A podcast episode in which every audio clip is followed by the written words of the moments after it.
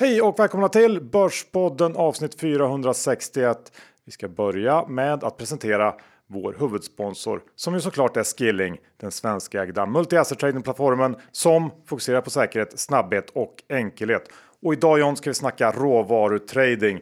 För råvaror, det är ryggraden av den globala ekonomin och de eh, tillsammans, alla råvaror alltså, utgör faktiskt den största tradingmarknaden i världen. Ja, jag vet inte ens om man kan kalla sig trader om man inte tradar råvaror. Oljan har ju varit på tapeten senaste tiden. Eh, den har gått upp mycket och också varit stora rekyler ner. Vi har naturgasen som har gått upp otroligt mycket i år och rekylerat ner ännu mer.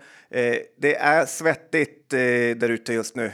Ja, men så är det ju och allt det här hänger såklart ihop med kriget, med eh, vad OPEC kommer göra och även hur efterfrågan påverkas av en eventuell avmattning eller konjunkturnedgång. Så att det här får man fundera på. Men det svänger som sagt i oljan och man kan såklart handla oljan via Skilling. De har CFDR för det här och John, vad ska man göra? Ja, man ska gå in på skilling.se eller ladda ner deras app. Och är man intresserad av råvaror så här har de såklart inte bara olje CFDR utan en hel radda andra råvaru CFDR som man kan titta på. Men kom ihåg 76 av retailkunder förlorar pengarna om de CFDR så besök skilling.com för en fullständig ansvarsförskrivning. Och med det John, säger vi ett stort tack till Skilling! Den här veckan har vi massor att prata om. Börserna skakar, det är oroligt där ute. Vi har bland annat träffat en person från den verkliga världen som är där ute, ser vad som händer, träffar bolag, är i fabriker och så vidare. Alltså Anders Fogelberg, vd för Flexcube. Den eh, delen av snacket, konjunktursnacket, kommer på slutet. Men vad har vi mer? Ja, vi har ju SBB-ryktena som vi måste förmedla till folket. Eh, fortsättning av Avanza-härvan. Och sen har det faktiskt hänt en hel del på bolagsfronten i den här börsfrossan. Så är det. Och innan vi kör igång så är vi också sponsrade av DI Digitalt och vi har nu ett sommarerbjudande som väl behövs i sådana här tider. Det handlar om DI digitalt för 19 kronor i tre månader och sen så har man 40% rabatt på kommande 12 månader. Det är ju en måste affär. Ja, men det känns ju helt otroligt att inte teckna det här för 19 kronor och väldigt, väldigt bra att eh, kunna få läsa det både kvällen innan, men även alla premiumartiklar som de har på sajten. Ja, och eh, nu när det är semestertider så passar det väl extra bra att kunna läsa det här digitalt då, varifrån som helst. Och dessutom när börserna skakar på det sätt de gör nu så vill man ju hänga med och vara uppdaterad på det senaste och det blir man med DI. Om man tycker att det här låter intressant, då går man in på di.se Börspodden för att läsa på mer om erbjudandet. Alltså di.se Börspodden. Vi säger stort tack till Dagens Industri. Johan Dr. Bass Isaksson, index var i en läskig siffra förra veckan på 1939, men nu är det inte trevliga siffror här kring 1872. Det har verkligen varit en nedgång och det är nya lows.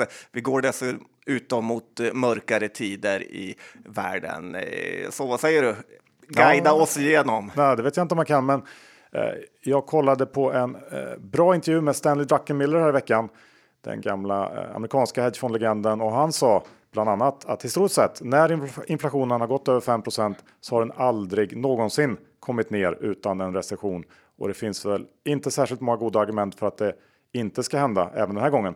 Men trots att jag är rejält bäsad så behöver det inte utesluta att man kan betta lite grann på en studs och jag undrar om det inte börjar bli läge för det bettet nu. Många bolag är rejält utbombade. Krypto har havererat och det är domedagsstämning i media i princip varje dag. Finns ju goda argument för allt det här, men börsen rör sig inte rakt ner i en liksom, eh, rak linje utan det kommer alltid brutala rallyn i björnmarknader och eh, jag tror att det också kan vara så att marknaden kan bli om inte positivt överraskad så i alla fall lite mindre rädd när Q2 kommer. Det har ramlat in några omvända vinstvarningar sista veckan här och i stort så kan nog rapporterna ändå se ganska okej okay ut relativt börskurserna och lägger man till lite FOMO feeling där och short covering så finns ändå grunden för en fin studs på plats tror jag. Ja, jag tycker också att vi har ju det här fantastiska med marknadsekonomi, att eh, nu när börserna kraschar så kraschar ju mycket av det som har drivit upp oron och inflationen med oljepriser eh, och så vidare. Så att eh, det är möjligt att vi kan få en liten lugnande vink därifrån också. Så är det.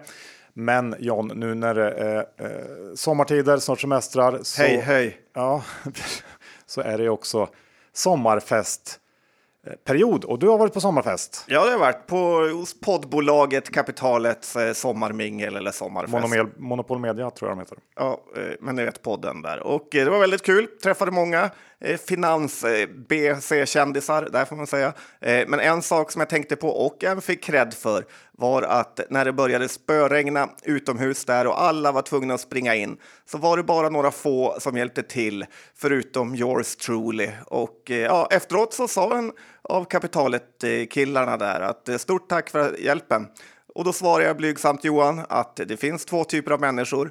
Eh, den ena sorten är när det börjar brinna så springer de ut ur huset så fort som möjligt för att rädda sig själva, medan några få springer in i huset för att rädda andra.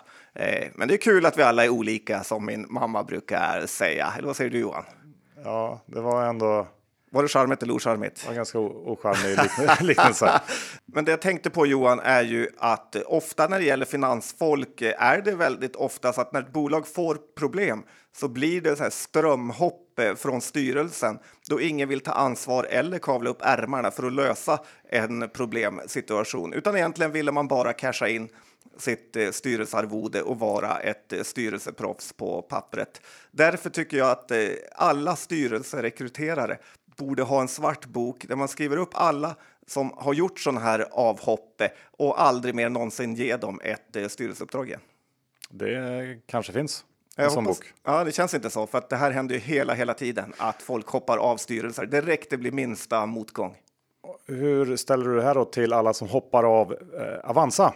Det hann ju inte ens gå två dagar eh, efter förra podden när vi pratade om Avanza att det då flaggades för att Alexander Boman också ska sluta där. Och eh, jag som följt Avanza sedan starten så skulle jag ju säga att eh, Alexander Boman är ju mannen efter Claes Hemberg som kanske är rankad som Mr Avanza nummer två då. Och tyvärr börjar den här senaste tidens händelser på Avanza påminna mig om sluteran på Remium då man i princip jagade bort alla unga förmågor och satsade på gamla trötta hästar istället. Ofta med lite kompisrelationer i bakgrunden. Eh, jag tycker verkligen det är dags för Rickard Josefsson nu och visa att han har gjort rätt eh, som valt den här vägen. Nu när till exempel Nordnet börjar kunna erbjuda handel i UK eh, så är det ännu ett oroande steg på att Avanza börjar halka efter under Josefssons ledning här.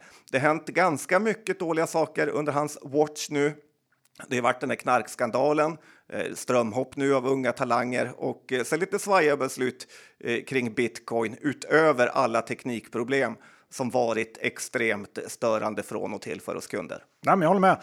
Och jag tycker att man kan argumentera för att Avanza historiskt sett, en av deras framgångsfaktorer har ju varit möjligheten eller förmågan att attrahera och behålla unga talanger på ett nästan konstigt sätt. Det har varit nästan en sektliknande eh, grej att jobba på Avanza. Men eh, tappar man det så har man tappat ganska mycket tror jag. Det ska man akta sig för. Ja, vi vet ju hur det gick för Remium sen när det, de unga och lovande försvann, Johan. Ja, till slut försvann tillståndet. Det gjorde det.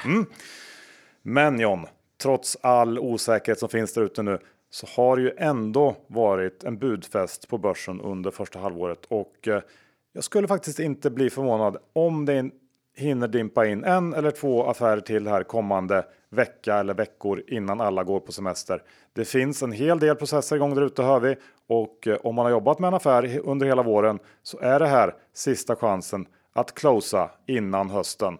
Förra veckan såg vi eh, att Ratos köpte Nighttech som ju eh, ryktas varit till salu ganska länge och man vet att det har varit en process här under våren. Den eh, gick då i hamn i, i förra veckan eh, och nu i veckan kom det ett bud på Momentum Software Group. Eh, ett par affärer till ska vi väl ändå kunna pressa fram. Ja, men det finns ju inget man ber för mer varje börsmorgon än att eh, börsguden ska eh, skicka ett bud på ett av ens innehav så man får massa cash nu när allt är billigt. Verkligen. Du, eh, vi har ju lite snack på stan grejer också. Eh, SBB såklart den stora snackisen. Det snackas ju kors och tvärs överallt och inte bara på finans, eh, i finanskretsar utan jag tror det snackas nästan i var mans hem.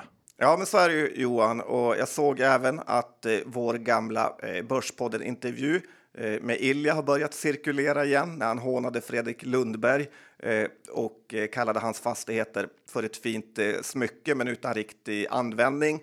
Jag har ju inte åldrats helt perfekt hittills i alla fall. Men jag har såklart grävt lite djupare och tänkte berätta lite om de senaste ryktena i den här härvan och också den här senaste moven att SBB tar in nya pengar. Jag har kollat med mina källor och det här är ju rykten får man ju säga Johan. Verkligen.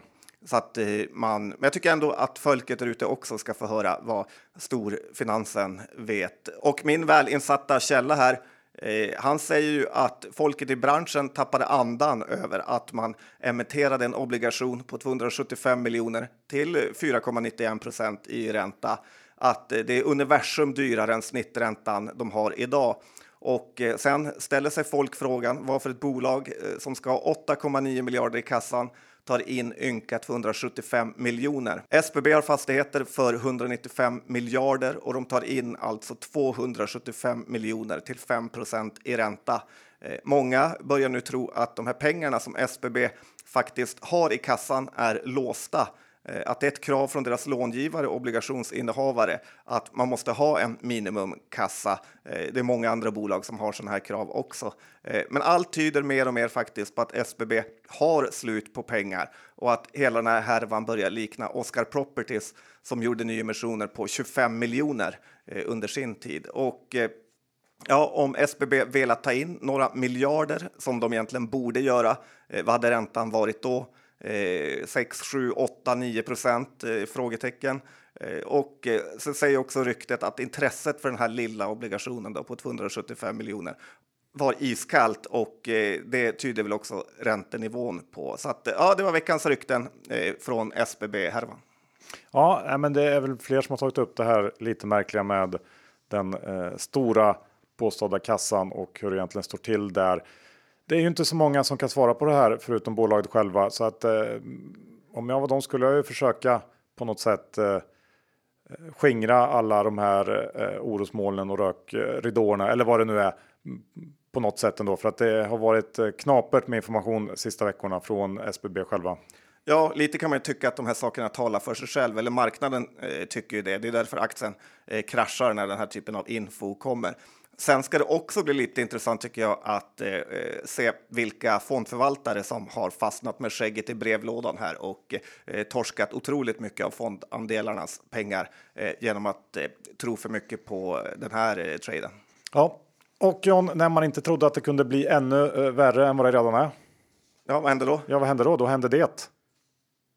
Alltså att Erik Thedéen blev utnämnd till riksbankschef. Ja, det var ju ganska svårt att inte börja grina då när man såg den eh, flashen. Ja, då grinades det här nere i Börspodden källaren kan vi säga. Ja, det var ju vätskeersättning man fick ta sen. Resorb och grejer. Ja. Hans eh, CV, om vi ska återgå till Erik Thedéen, är väl svårt att klaga på så där eh, rakt upp och ner. Men gänget som väljer riksbankschef verkar ändå inte ha tittat så mycket på vad han faktiskt uträttat på jobbet. Nu senast har vi det här haveriet med styrelsepetningar i bland annat Nordnet på grund av parkeringsböter. Vi har det lite märkliga korståget mot krypto samtidigt som man helt missar penningtvättshärvan i Swedbank. Och den missen blir än värre om man också väger in att Swedbanks vd Jens Henriksson då eh, när han var chef för Folksam var med och anställde Erik Thedéen som vd i eh, KPA Pension eh, 2015 jag tycker det är inte snyggt. Um, och sådana här grejer, ja, det, det är ju det. Man, man, blir lite misstänksam och uh, det ser inte bra ut. Och sen får vi såklart inte heller glömma det här enorma fokuset på att sätta dit hederliga småsparare, frenpetare, eftersom man inte lyckats med någonting annat på FI. Uh, eh, ja, det är ju underkänt uh, under hans period som FI-boss. Ja, det är det verkligen. Det är gravt underkänt. Och sen är det trist och se alla smörande experter i DE och liknande som pratar ut vilket bra jobb han har gjort. bara för att eh, ha någon typ av relation med honom. Eh, ja, det är äckligt. Eh, tur Börsbåden finns Johan. Ja, det är riktigt äckligt. Kan säga, då hade han inte fått det jobbet. Eh, Det hade varit ministerstyrning på hög nivå och se till vem som fick det där jobbet. Ja, men jag måste ändå tillägga också. Det är ju möjligt att han ändå har en annan verklighetsförankring än Ingves som verkligen levde i sin egna lilla akademiska låtsasvärld. Eh, Och i slutändan så kanske det inte spelar så stor roll vem som sitter bakom det där riksbanksskrivbordet. För den personen kommer i slutändan ändå tvingas dansa efter Feds pipa. Ja, det är väl det positiva, att vi får hoppas att vi får en bra person in på FI nu istället och att eh, det var lite en så här snett uppåtpetning av Thedéen som man blev av med honom i alla fall. Ja. Truecaller då? De har varit ute och sponsrat fotbollslag. Jag skulle prata om det här Dr. Bombay Johan, det fick inget riktigt fäste på dig.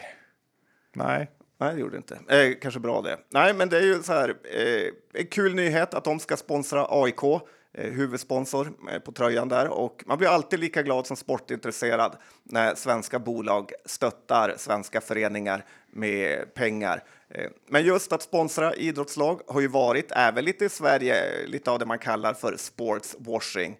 Alltså att man använder sport för att verka god. Och i allsvenskan har vi några bra exempel, bland annat AIK själva. Eh, Kommer du ihåg Panaxia, Johan? jajamän. Eh, Du, täckte du dem? Nej, det var faktiskt eh, Johan Edberg som täckte dem som numera är fastighetsanalytiker som kommer som gäst här som sommarpoddare i Börspodden. Ja, det ska bli kul. Men eh, Panaxia var ju huvudsponsor för AIK ett tag och det blev inte så bra. Hammarby är ju nu i konflikt med Husky. Eh, och i ishockey har vi till exempel Luleå haft stora problem med sina sponsorer för ett gäng år sedan.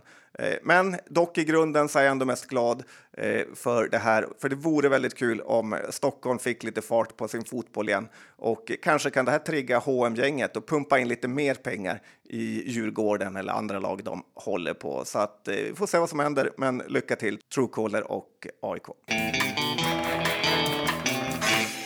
Vi har den vecka med oss vår exklusiva fondsponsor Fidelity. En av de saker jag gillar allra bäst med Fidelity John är deras fokus på stockpicking och analys.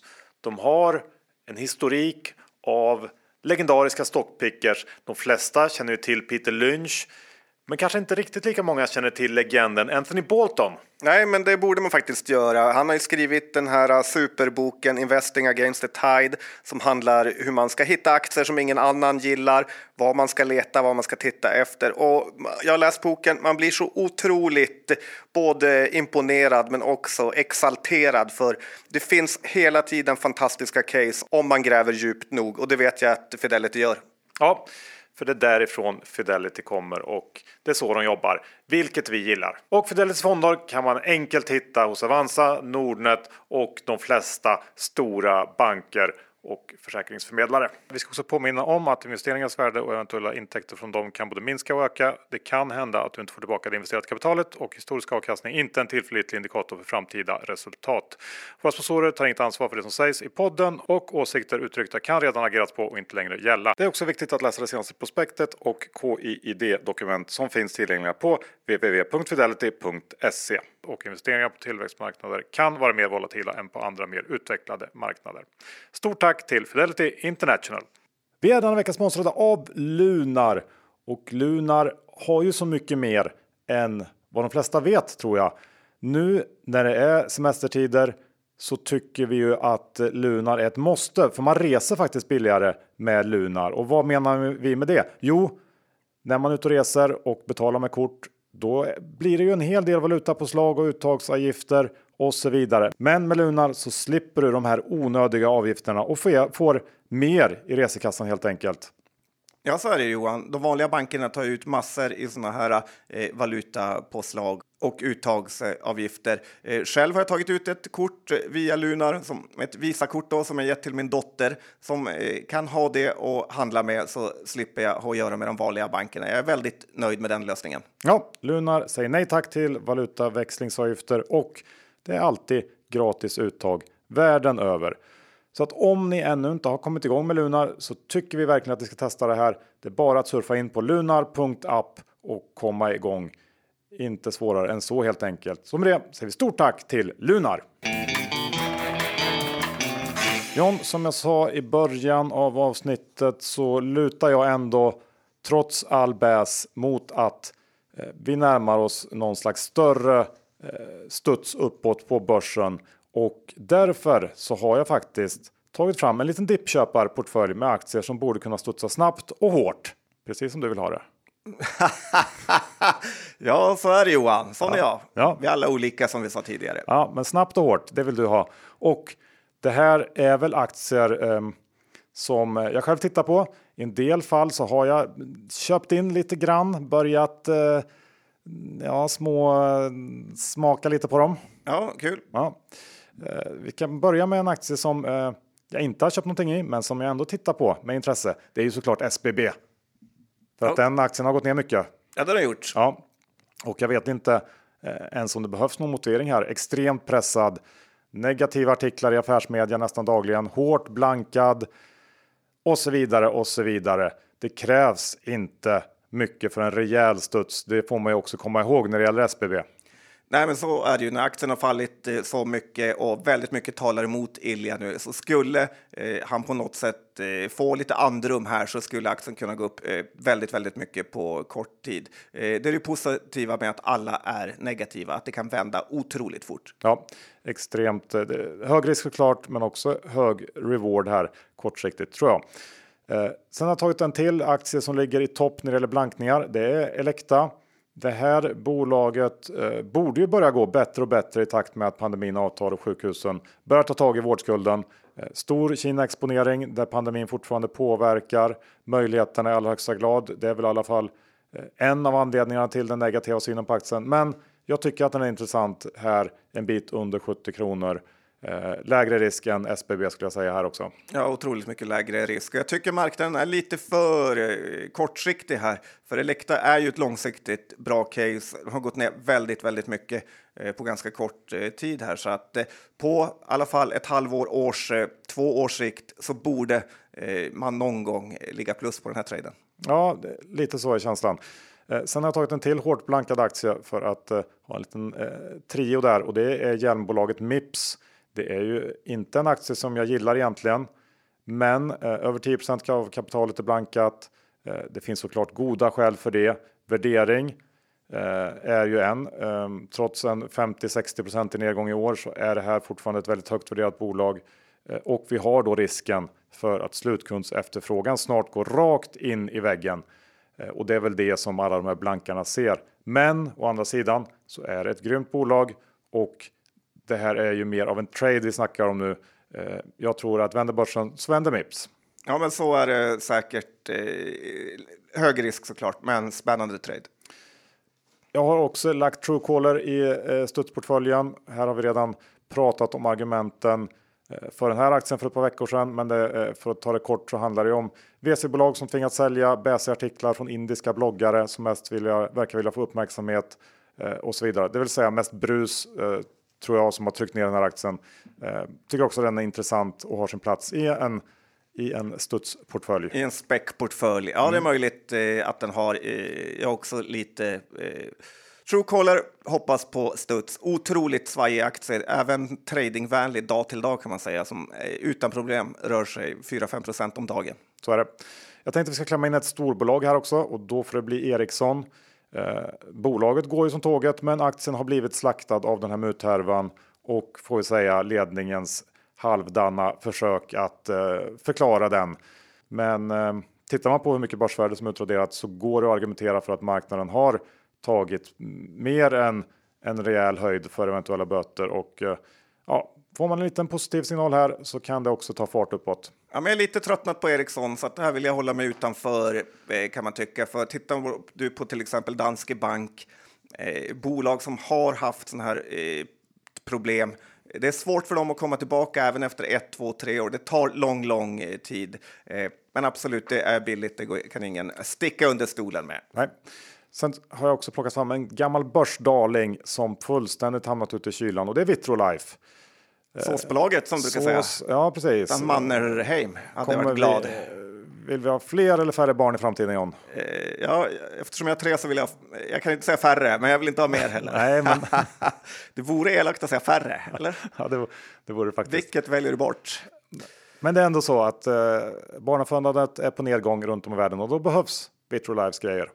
Ja, det är det. Ja. Det var ju, jag såg att eh, var det Italien det har varit eh, liksom minskad befolkning i lång, lång tid här, så att det är dags. Ja, det är väl det det kommer att vara i alla västländer mer eller mindre inom en ganska snar framtid. Alla är så ego nu för tiden. Ja. Vill inte skjutsa Ska framåt. förverkligas och man, sin egna personliga utveckling.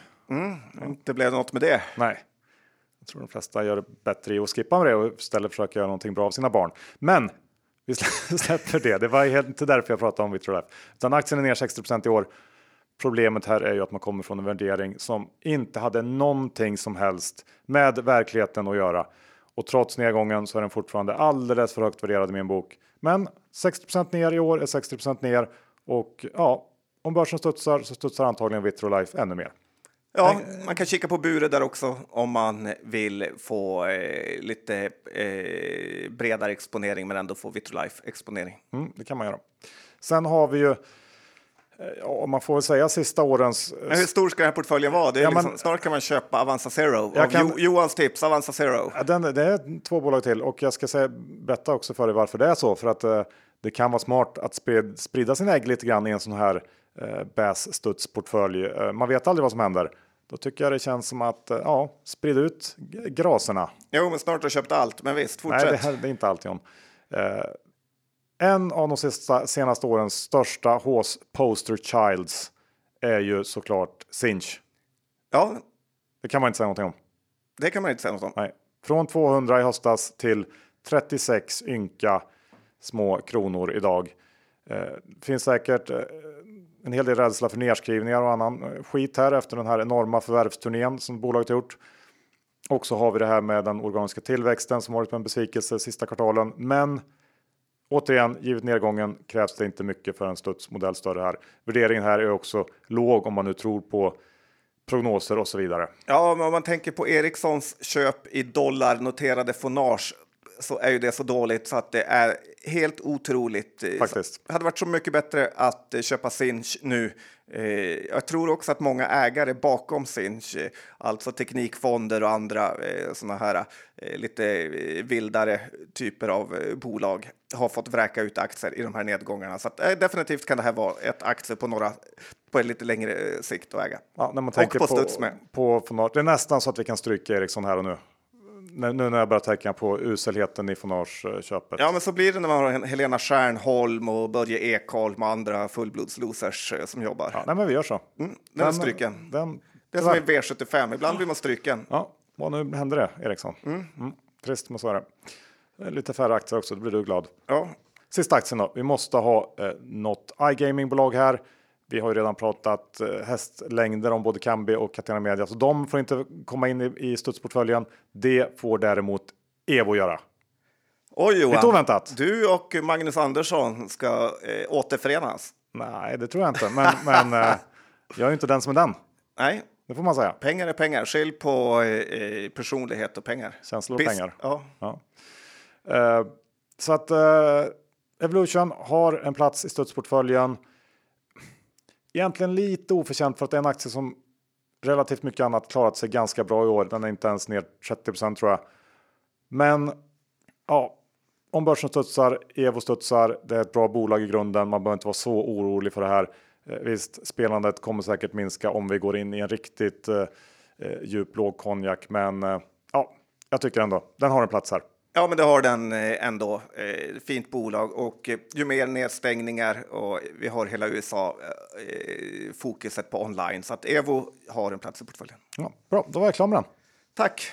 Så får vi köra en egen podd med Johans studsportfölj. Ja, men då kan du dra något kul då, som du har tittat på den här veckan.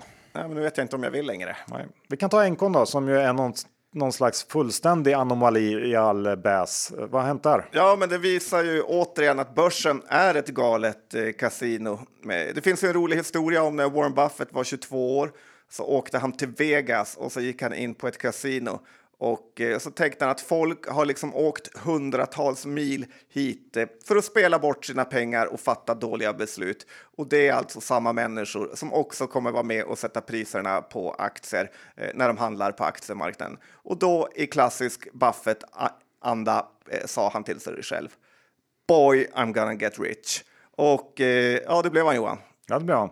Och här tycker jag Encon visar ju att eh, det är så sinnessjukt. Eh, aktien var igår uppe i 94 kronor efter man hade noterats i den här bäsiga miljön på eh, 46 kronor. Och Encon är ett semitråkigt bolag som gör kopplingar till grävskopor. Det är lite som att VBG skulle tredubblas eh, på några dagar utan att eh, något hade hänt.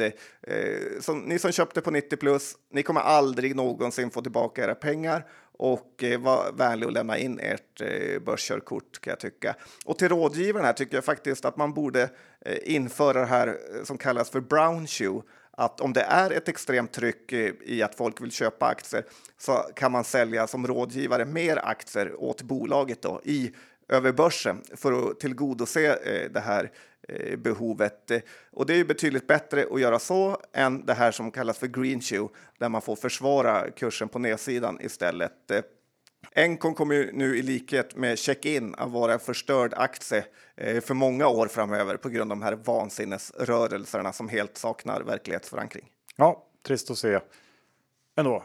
Ja, men lite, kul också. Ja, lite kul och vi har tjänat en hel del pengar på blankaren. Men eh, det är ändå konstiga rörelser och folk slänger bort sina pengar. Ja, det är dumheter.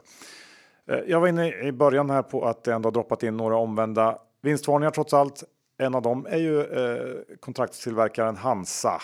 Ja, men det är det. Och det här är också ett bolag som jag eh, skulle vilja Eh, lyfta fram. Eh, eh, bolaget Hansa är ju på väg att haka på det här notetåget genom att vara en kontraktstillverkare som förstår det här med att företagen vill flytta hem sin tillverkning eller home sourcing som man också säger. Hansa säger nu den här omvända att man ska göra ett ebit på 50 miljoner detta kvartal och man får komma ihåg att Hansa är ett otroligt mycket billigare bolag än Note, eh, också mycket mindre. Eh, men jag tycker nog att det här visar att Hansa kommer ha en ganska bra framtid framöver och kunna höja priser. Borde inte heller vara något större problem eh, för dem med tanke på trycket från kunderna. Och eh, ja, kanske är det så att man även ska ta en liten notespeck inför den rapporten.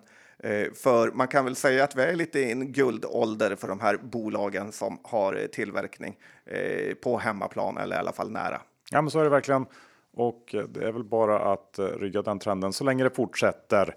Hansa med Z då så att man inte råkar köpa biotechbolaget och hamna i den förbjudna fashärvan. Det ska man ju absolut inte göra för det vore fruktansvärt tråkigt. Du, nu har vi ju bara Eh, ett dagligvarubolag på börsen om man ska vara strikt. Xfood tänker jag på efter Icas eh, utköp av sig själv.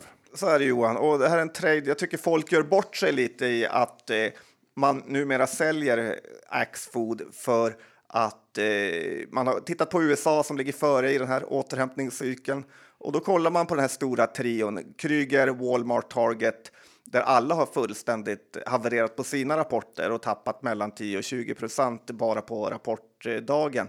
Eh, man gör lite tankevurpa för att eh, alla de här amerikanska aktierna som jag nämnde eh, snarare är en kombination av att sälja matvaror och vara ett Byggmax, ett Elgiganten och sen ett Excel eh, Sport, medan Axfood bara säljer mat. Och Axfood sitter också här på ett litet guldägg Eh, även, för även om det är dyrt eh, så kan de ju i princip också ändra, eller also known as, höja priserna på sina varor mot eh, kund varje dag. Eh, det finns ingen inflationsrisk för Axfood. Det är inte så att de har signat upp sig på att sälja tomater till John Skogman på ett fast pris på tre år, utan direkt priserna går upp så kan de bara ticka upp sina priser på hyllan och är man jätterädd för inflation men ändå vill äga aktier eh, så är det ju här av ett, ja, men som de i staterna kallar så capital preservation eh, bolag. Så att eh, Axfood är ett väldigt bra sånt eh, tycker jag och eh, kommer aktien ner nu lite i oron så eh, kan man köpa den. Ja, det måste ju vara guldläge för Pricer med sina elektroniska etiketter i dessa inflationstider. Ja, när vi har blivit det nya Zimbabwe där man bara så här, ja. priserna dubblas varje dag. Så är det. Du, eh, när vi ändå är inne på Axfood. Du har kollat på Kelloggs av någon outgrundlig anledning. Ja, men då har du inte hängt med i börsvärlden Johan. Nej. För eh, de ska ju splitta upp sig i tre bolag. Kom med det igår. Kelloggs har den här legendariska tickerkoden. Gissa vad den kan vara? Nej, jag har ingen aning.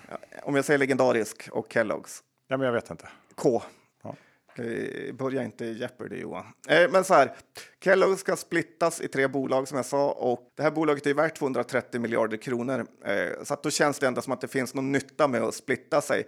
Eh, hade det varit i Sverige så hade ju Kelloggs redan varit 400-500 olika bolag och att man nu då skulle eh, splitta Frostis och vanliga cornflakes i två olika bolag, hade man sagt här hemma. Eh, den gick inte hem. Nej, men så här. Kom igen bara. Ibland är du så tråkig Johan. Nej, men jag orkar inte när man ändå levererar. Ja. Nej, så här, för att det ska bli en flingdel. Det ska bli en snacksdel. Eh, Kelloggs äger ju faktiskt Pringles och Nutty-Grain och en massa andra eh, snacksbolag. Och eh, sen den tredje delen ska bli en plant-based del, alltså tänk eh, Beyond Meat-bolag. Eh, eh, aktien gick upp lite på det här. Eh, inte så mycket som man kanske kan tro eftersom det tar en evighet att göra såna här eh, saker. Eh, men ändå härligt med ett sånt här bolag som Kellogg för, ett, eh, för det man följt eh, hela sitt liv och ja, gillar deras produkter med. Ja, men ändå, det kan vara lite kul att hålla koll på. Och när vi ändå är ute och rotar i andra länder. Eh, du vill prata om Ryobi eller Ryobi som ju håller på och gör diverse olika ja, trädgårdsmaskiner kanske man i alla fall som eh, svensk känner mest till bolaget som. Ja, eh, och jag har köpt en hel del sådana maskiner till min lilla pappa maskinpark eh, hemma eh, när jag försöker streamlina den med samma märke för den här enkelhetens och ja, främst batteriernas skull. Man blir lite inlåst i, med batterihärvorna. Men det som jag tycker är kul är att Ryobi ägs av ett börsnoterat bolag i Hongkong som heter Tektronic och jag tycker det är lite spännande att se hur alla de här bolagen inom hemmafixing eh, världen runt i princip gått eh, samma öde till mötes genom att eh, halveras sen sina toppar. Eh, Tektronic är såklart inget undantag och aktien har gått från 175 Hongkong dollar till eh, 82 nu. Eh, ganska rimligt P-tal. De ger en utdelning på en bit över 2 procent. Eh, jag tycker det är synd att ingen i Sverige erbjuder handel för Hongkong-aktier på nätet, för det vore kul att äga en liten stek av det här bolaget. Eh, för tittar man på eh, Tektronic bakåt i tiden så har de gått fantastiskt bra, men jag tror faktiskt att de även har en ganska så bra framtid i och med elektrifieringen av alla sådana här prylar. Tektronic, det bolaget. Du, avslutande ska jag bara säga lite om Ratos som förra veckan då köpte det här Night eller 70% av Night eh, som är någon slags teknikkonsult från Norrland i grunden. Och tittar man på Night siffror så är det inget fel på dem. Lönsamheten är hög och Ratos beskriver köpet som att man investerar i en ny plattform. Och jag antar att det innebär att det kommer att komma fler konsultbolagsförvärv framöver. Prislappen tycker jag att man kan vara lite besviken på. Den är hög. Ratos betalar nästan eh, 12 gånger ev ebita Eh, vilket är högt eh, för någonting som man kan anta just nu presterar toppvinster. Det är ju ändå en sencyklisk verksamhet där. Eh, det tycker jag inte imponerar, men eh, ambitionen att bygga upp ett konsultben kanske inte är så dum ändå. Wiström, Jonas Wiström som är vd för Ratos, kan den här affären. Han skapar massor av värde för dem som aktieägare i OF under de många år där han var vd där. Så att möjligtvis att det här är rätt steg eller väg att gå, men eh, lite svagt förhandlat på priset där. Ja, lite så. Eh, låter bra för mitt innehav i Eurocom. Eh, det finns ju för övrigt många andra eh, ganska så billiga konsultbolag nu eh, när börserna och aktierna tappat kanske för oro för Q2. Så att det är intressant eh, trade av Ratos. Och nu John så eh, släpper vi på vårt lilla konjunktursnack med Anders Fogelberg. Eh, lite för att vi vill hjälpa lyssnarna att få en känsla för vart vi står nu och vart vi är på väg helt enkelt. Ja, På spåret inledning där. Anders Fogelberg, BB Trader, kärt barn, har många namn. Välkommen till Börspodden. Tack ska du ha. Hur är läget? Du ser eh, krispig ut. Nej, men det är grymt bra. Det är sommar. Det är härligt. Ja, Anders är ju för de som inte vet eh, vd och grundare av Flexcube som är noterat på börsen. Eh, du, eh, vi, vi, tog in dig här idag för att få en liten känsla för var vi står just nu i ekonomin. Vi vet att du reser runt mycket, du är på mässor, du besöker fabriker, kunder över hela världen och har en bra känsla för det här. Ja, okej, okay, det kanske jag har. Ja, ska ja. försöka. Du kom nyligen hem från Detroit. Hur var stämningen där? Ja, men det var faktiskt positiv stämning. Det är ju besöksrekord på mässor nu. Det är ju uh, första gången vi har mässor på två år så att alla är otroligt uh, glada av att, av att, komma ut och kolla på nya produkter. Vad var det för typ av mässa? Automationsmässa som vi ställde ut på våra robotvagnar. Var det några andra svenska bolag där? ABB typ? Uh, ja, de var där faktiskt. Ja. Hade de någon häftig maskin? Ja, nej, inte lika som vi. ska, ska du bara kort dra lite vad eh, Flexcube gör för någonting? Ja, men vi jobbar med robotvagnar och eh, vanliga vagnar egentligen för intern logistik, så både för distribution, lager och fabriker. Så Tesla är största kund för att förflytta material från lager till produktionslinan kan man säga. Så vi hjälper till med den transporten. Mm. Har du varit i någon Tesla-fabrik? Eh, ja, jag har varit i de flesta tror jag, eh, utom i Shanghai. Jag har varit eh, precis nyligen i Austin. Jag var i Austin Gigafactory för ett par veckor sedan och träffade dem. 400 personer i ett och samma öppet landskap. Hur eh, känns de bättre än andra fabriker? Ja, det, de, det bygger väldigt mycket på lojalitet och att de som jobbar där känner otroligt starkt för eh, kulturen och bolaget och jobbar lördagar. Det är liksom kutym. Okej, okay, inget för två traders då med andra ord. Nej, jag tror inte. Vad ser du för, vad är det som händer, vilka trender ser du, vad, vilken typ av automation går man mot? Uh, nej, men uh, just på robotsidan så är det ju väldigt mycket att uh, det sker en förändring i tillverkningsindustrin. Framförallt där det inte funnits lösningar för robottransport och där är vi nischade då så att vi har väldigt mycket kunder inom just tillverkningsindustrin. Och, automation av transporter mellan lager och produktionslina har inte skett än utan kommer att ske närmaste tio åren så att det är där vi fokuserar väldigt starkt på. Det är ju väldigt mycket snack just nu om det globalisering att man eh, tar hem produktion, kanske från Asien, Kina, eh, för att eh, ja, lägga den närmare slutkund, Europa bland annat. Är det någonting som syns på riktigt där ute eller är det mest snack? Ja, nej, men det tror jag absolut att många tänker över vart de har grejer från. Det finns ju ingenting som fungerar med hamnar eller transporter eller flygplatser eller någonting, så man vill ju ha leverantörer nära och liksom verkligen ta hem och säkra den typen av produktion så att det sker ju. Mm. Hur, eh, om vi då ska fortsätta på det här, vad som händer just nu, spåret. Hur ser det ut med eh, komponentbrist och, och, allt sånt där som har varit på tapeten sista kvartalen?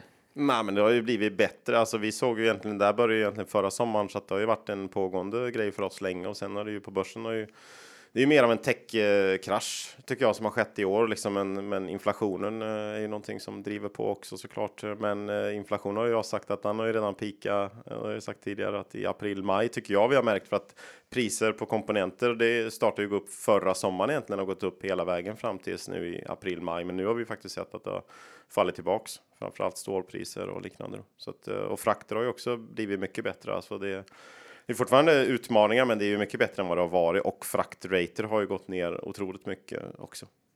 Skickar ni mycket med lastbil eller är det båtar eller hur ja, skickar ni era grejer? Det är en del båt från Europa till USA, båt från Asien till uh, ja, Europa också, men en del flygfrakt också.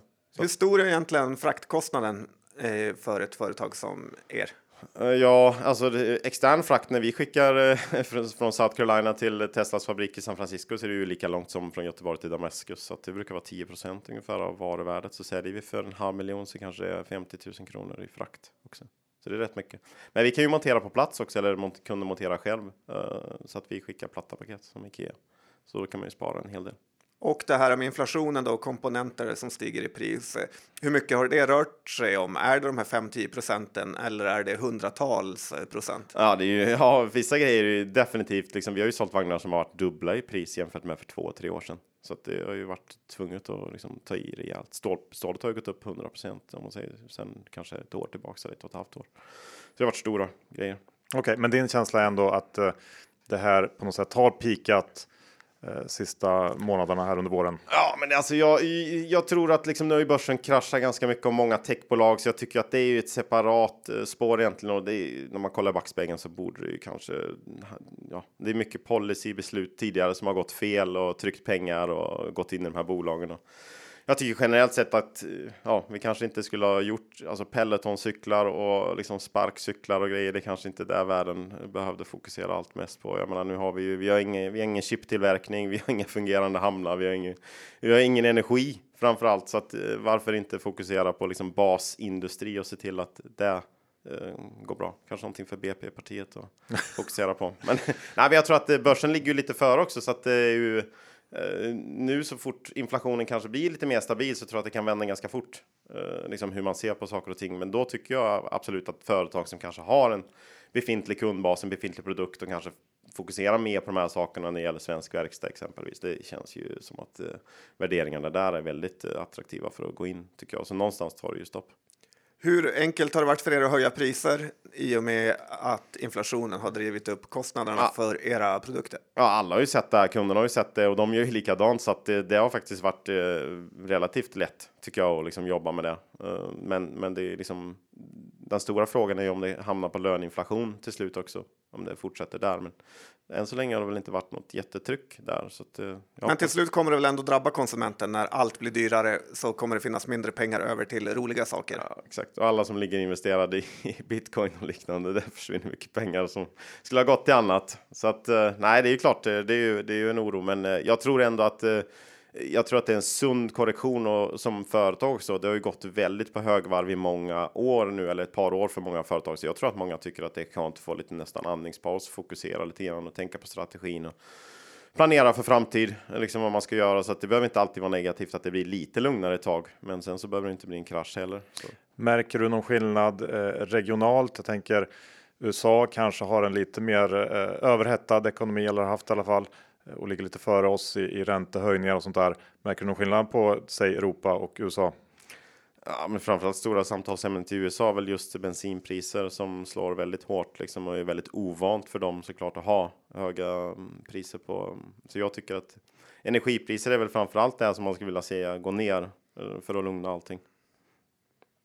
Men annars är ju amerikaner, de är ju alltid positiva och ser framåt och ser möjligheter och är mycket mer adaptiva än vad vi är europeer tycker jag generellt sett. Så att eh, är det någonstans ekonomin kommer att vända snabbare så tror jag ändå att det är där. Hur är det med elbilar och sånt i USA? De är ju, eh, har de en stor andel? Ser man många sådana på gatorna? Nej, det är fortfarande otroligt eh, mycket stora sådana här pickups. Eh, men många såklart, eh, de, det kommer ju många nya modeller där också, så att eh, det kommer ju att ske framöver alltså den transformationen. Så att, men det kanske har gått lite långsammare på många håll.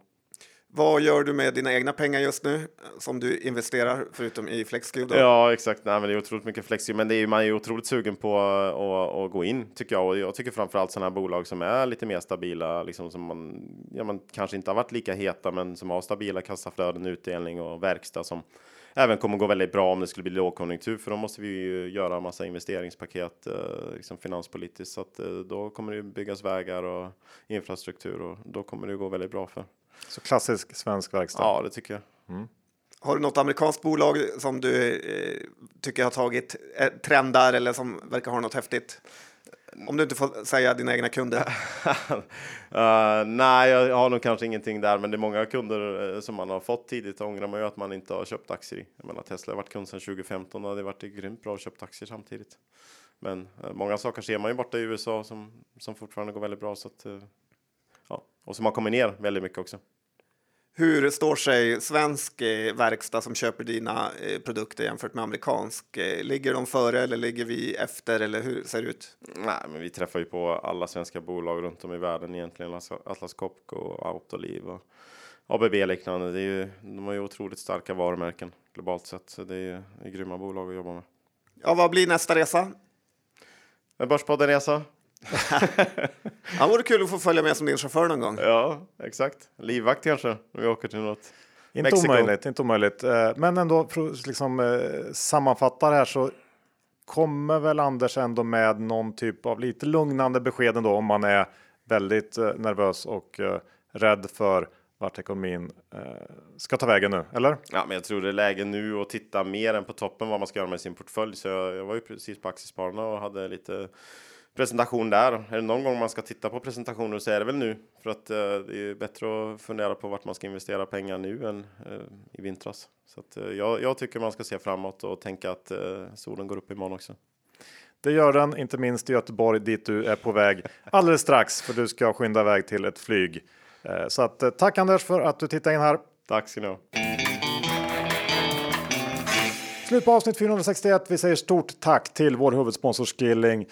Och har man inte öppnat ett konto än, då är det ju en no-brainer att göra, speciellt nu inför sommaren när man är på språng och vill kunna agera snabbt från mobilen. Eh, speciellt när det är så svajig marknad som det är just nu. Ja, får vi en sån här studs du har varnat lite för eh, så är det väldigt kul att kunna göra en trade från stranden. Mm, Eller i alla fall kolla till marknaden. Absolut. Eh, och det är ju enkelt. Krävs bara BankID så är man igång. Eh, men kom ihåg 76 av lite kunder förlorar pengarna när de har CTR så besök Skilling.com för få sin ansvarsfri skilling. Och John, med det så Nytt ska vi tacka Skilling såklart och gå över till våra egna innehav. Vi pratade ju om en hel del bolag idag och jag ska se här eh, vad vi har. DIP köpa-portföljen har jag än så länge eh, faktiskt köpt lite. Jag har ju Truecaller, jag har lite Sinch, jag har lite Evo. Det är de jag har börjat smyga in i.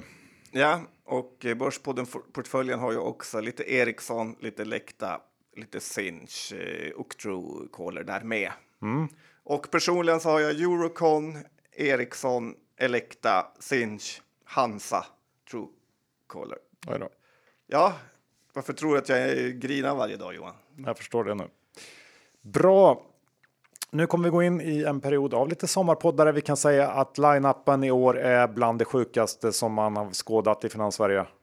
Det är det. Vi är väldigt glada och jobbat ganska hårt för det här, så det vore kul om alla lyssnar. Ja, och nästa vecka kommer det att bli eh, fastighetsspecial med Johan Edberg. Eh, kan ju inte vara bättre timing på ett sånt avsnitt om jag får säga det själv. Mm, det får du, Ja, så att, ehm, för det är din podd till 50 procent. ja, det är det. Och, så att det är 100% i timing på det avsnittet och det ska ni verkligen lyssna på. Med det så checkar vi ut och säger stort tack för att ni lyssnade. Vi hörs. Hej då! Det gör vi.